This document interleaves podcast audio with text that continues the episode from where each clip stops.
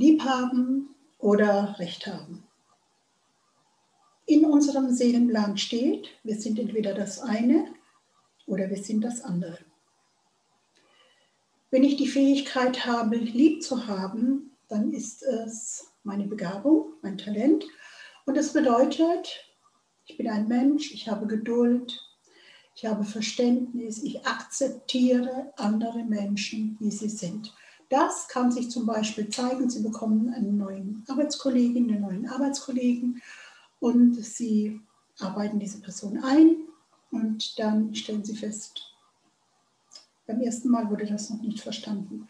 Wenn ich zu den Personen gehöre, die lieb haben, dann heißt es, Sie werden das immer wieder erklären. Und wenn Sie mehr irgendwann merken, das funktioniert einfach nicht, dann werden Sie denken, dann hat dieser Mensch vielleicht eine andere Fähigkeit, die ihm besonders liegt. Dann suchen wir doch mal etwas, was ihm mehr liegt.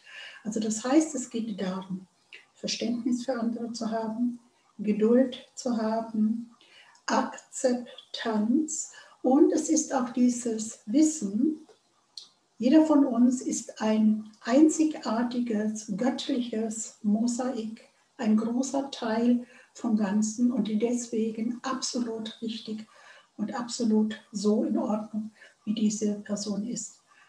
Eine Variante dieses Liebhabens ist außerdem auch, obwohl ich vielleicht recht habe, diese Menschen lassen auch mal fünf Grad sein. Warum soll ich unbedingt auf meinem Standpunkt beharren, wenn jemand anderen was total wichtig ist? Also das heißt auch zu sagen, ich muss nicht unbedingt recht haben, ich kann die Dinge auch mal akzeptieren, wie sie sind.